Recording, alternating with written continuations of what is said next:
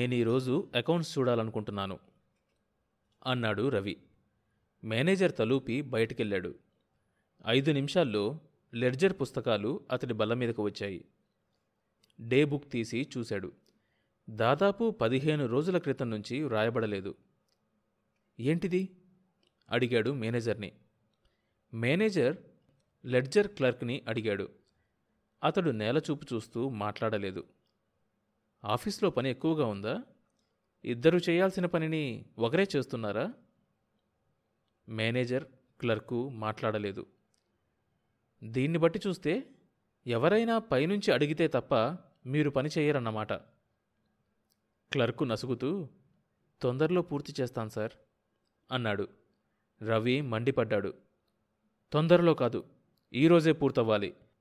ఎంత ఆలస్యమైనా సరే నేను ఉంటాను.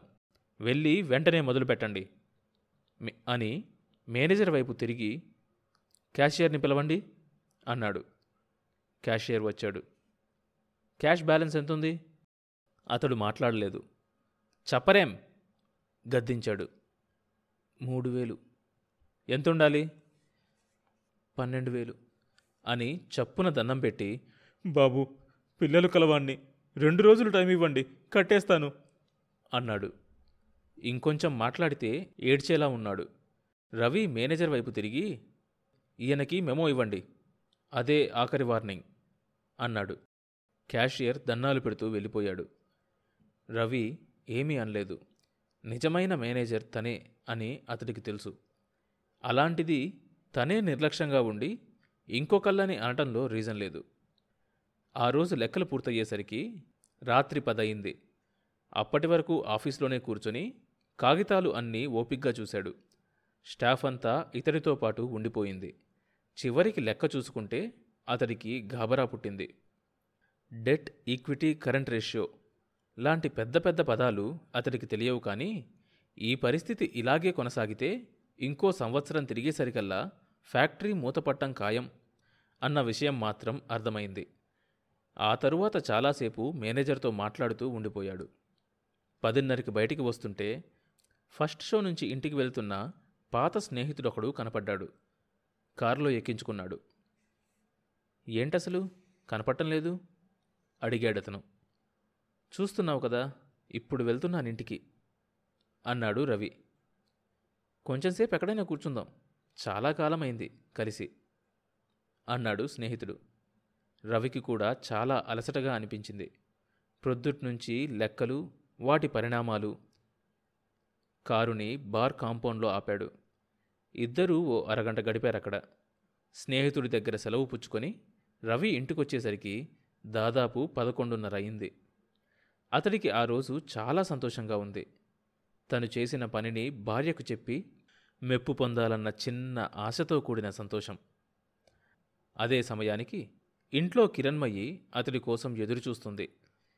ఆమె ఒళ్ళు మండిపోతుంది. తనేమో ఈ విషయాల పట్ల తల బ్రద్దలు కొట్టుకుని ఆలోచిస్తూ ఉంటే ఈ మహాశయుడు అర్ధరాత్రి వరకు బజార్ల వెంట బారుల వెంట తిరుగుతున్నాడన్నమాట. ఆమె ఆ రోజు ఆ సంగతి అటో ఇటో తేల్చేయాలనుకుంది. అందుకే రవి తలుపు కొట్టగానే ఆమె వచ్చి తలుపు తీసింది.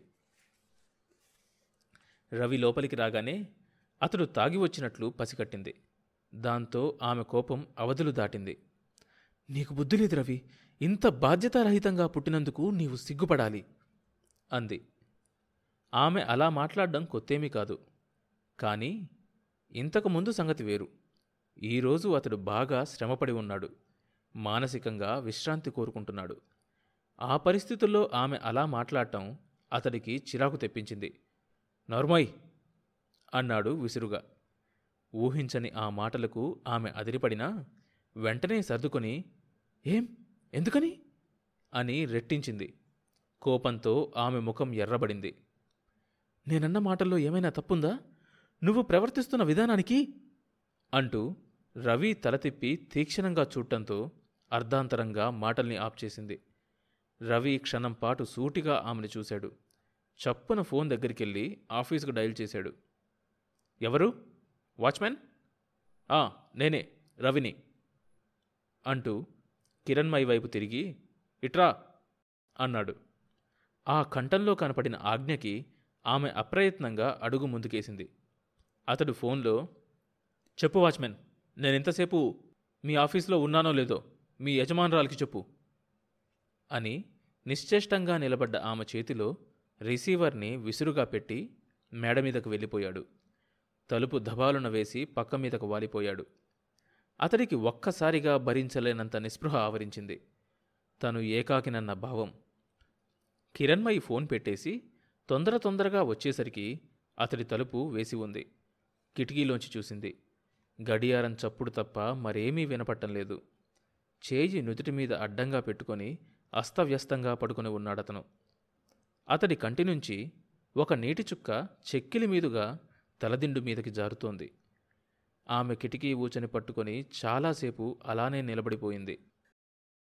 తల్లికి చెల్లికి ఇవ్వకుండా దాచుకున్న ప్రేమని భార్యకు అర్పిద్దామనుకున్న సున్నిత హృదయుడు ఆమె స్వీకరించకపోతే ప్రపంచంలోకెల్లా దురదృష్టవంతుడు. ప్రేమ డబ్బుతో వస్తుందా?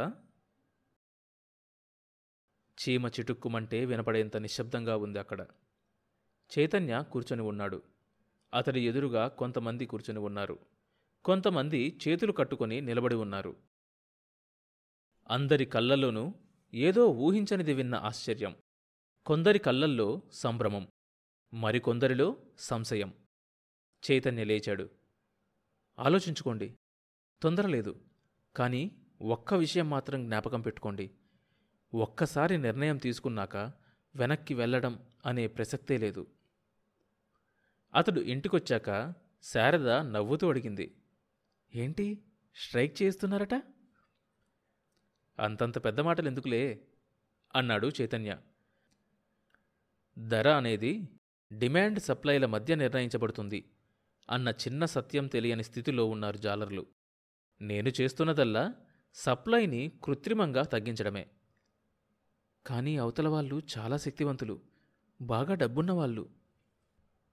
ఈ జాలర్ల వెనుక ఉన్నవాడు కూడా అంత తీసివేయదగ్గవాడు కాదు అన్నాడు చైతన్య. వీళ్ళు కొద్దిగా మాట మీద నిలబడితే చాలు, చిన్న ఆట ఆడిస్తాను. ఆ మరుసటి రోజు వరకు ఆగనవసరం లేకపోయింది. రాత్రి దాదాపు 11 అవుతూ ఉండగా చంద్రయ్య నలుగురిని తీసుకుని ఇంటికి వచ్చాడు. అందరం కలిసి ఆలోచించాం బాబు, ఒక మాట మీదకు వచ్చేసినాం, మీరు చెప్పిందే చేస్తాం. చైతన్య వెంటనే ఒప్పుకోలేదు. బాగా ఆలోచించండి, కొంతమంది విడిపోయినా మొత్తం అందరం నష్టపోవాల్సి వస్తుంది. చంద్రయ్యతో వచ్చిన నలుగురిలో ఒకడు ముందుకొచ్చాడు. లేదు సైద్దురా, గంగమ్మ తల్లి దగ్గర ఒక్కొక్కరిని ప్రమాణం చేయిస్తాం, ఒక్కసారి చేసినారంటే మళ్ళీ మాట తిరిగిపోరు. చైతన్య తలూపాడు. మరుసటి రోజు నావలు సముద్రం మీదకు వెళ్ళి తెచ్చిన రొయ్యల్ని అమ్మకానికి పెట్టారు జాలర్లు. ఎంత? 70 రూపాయలు బాబు. బ్రోకర్లు ఉలిక్కిపడి అంతలోనే సర్దుకొని, ఈ ఒడ్డున ఏ రోజైనా 50 దాటిందట్రా ధర, ఇన్నేళ్ల జీవితంలో చూసావా అడిగాడు. చూడలేదు, కానీ బతుకుండగానే చూడాలనుకుంటున్నాం, ఒక యువకుడు నిశ్చలంగా సమాధానం ఇచ్చాడు. పోనీ 55 వేసుకోండి, పైసా తగ్గేది లేదు, ఇంకో 100 పడవలు వస్తాయి, ధర 40 అవుద్ది, రాని. వచ్చినాయి. 100 పడవలు వచ్చినాయి, కానీ అంతా ఒకే ధర, 70 రూపాయలు. కనుకుంటే ఏం చేస్తారట? తుపుక్కున చుట్ట ఉమ్మేస్తూ అడిగాడు గంగరాజు. ఆయనే అందరికన్నా పెద్ద కొనుగోలుదారు. చేతి క్రింద 4 పెద్ద పీలింగ్ యూనిట్లున్నాయి. బ్రోకర్లు నవ్వారు. మళ్ళీ సముద్రంలో పారేస్తారేమో చూద్దామండి అన్నారు. రొయ్యలు సముద్రంలో పడలేదు. ఒక లారీ వచ్చి తీసుకుపోయింది. ఎక్కడికి వెళ్ళాయిరా అవి? గంగరాజు అడిగాడు. కోల్డ్ స్టోరేజీ కండి. గంగరాజు కళ్ళు ఆశ్చర్యంతో టపటపా కొట్టుకుంటున్నాయి. అంతలో సర్దుకొని నవ్వాడు. ఎన్నాళ్ళుంచుతారంట స్టోరేజ్లో? అద్దె వాళ్ళ బాబు కడతాడా? అదే సమయానికి చైతన్య కోల్డ్ స్టోరేజీ యజమానులతో మాట్లాడుతున్నాడు. మా దగ్గర డబ్బు లేదు, కానీ సరుకుంది, ఇప్పటి రేటు బట్టి వెల కట్టండి, మీ అద్దె ఈ వెల సమానమైన రోజు సరుకంతా మీరే తీసుకోండి, అలా అని అగ్రిమెంట్ రాసుకుందాం. ఇప్పుడు మాత్రం అద్దె అడక్కండి. స్టోరేజీ యజమానులకు ఇందులో నష్టమేమీ కనపడలేదు. ఒప్పుకున్నారు. అగ్రిమెంట్ సైన్ అయ్యాక లేస్తూ చైతన్య అన్నాడు, కొంతమంది జీవన్మరణ సమస్య ఇది. దీనికి మీరు చేయూత ఇచ్చినందుకు కృతజ్ఞతలు. ఇదే మానవతావాదంతో ఇంకో చిన్న సాయం చేయండి. దయచేసి మన అగ్రిమెంట్ సంగతి మూడో కంటికి తెలియనివ్వకండి. అదే మేము కోరే సహాయం. దీనికి వాళ్ళు ఒప్పుకున్నారు.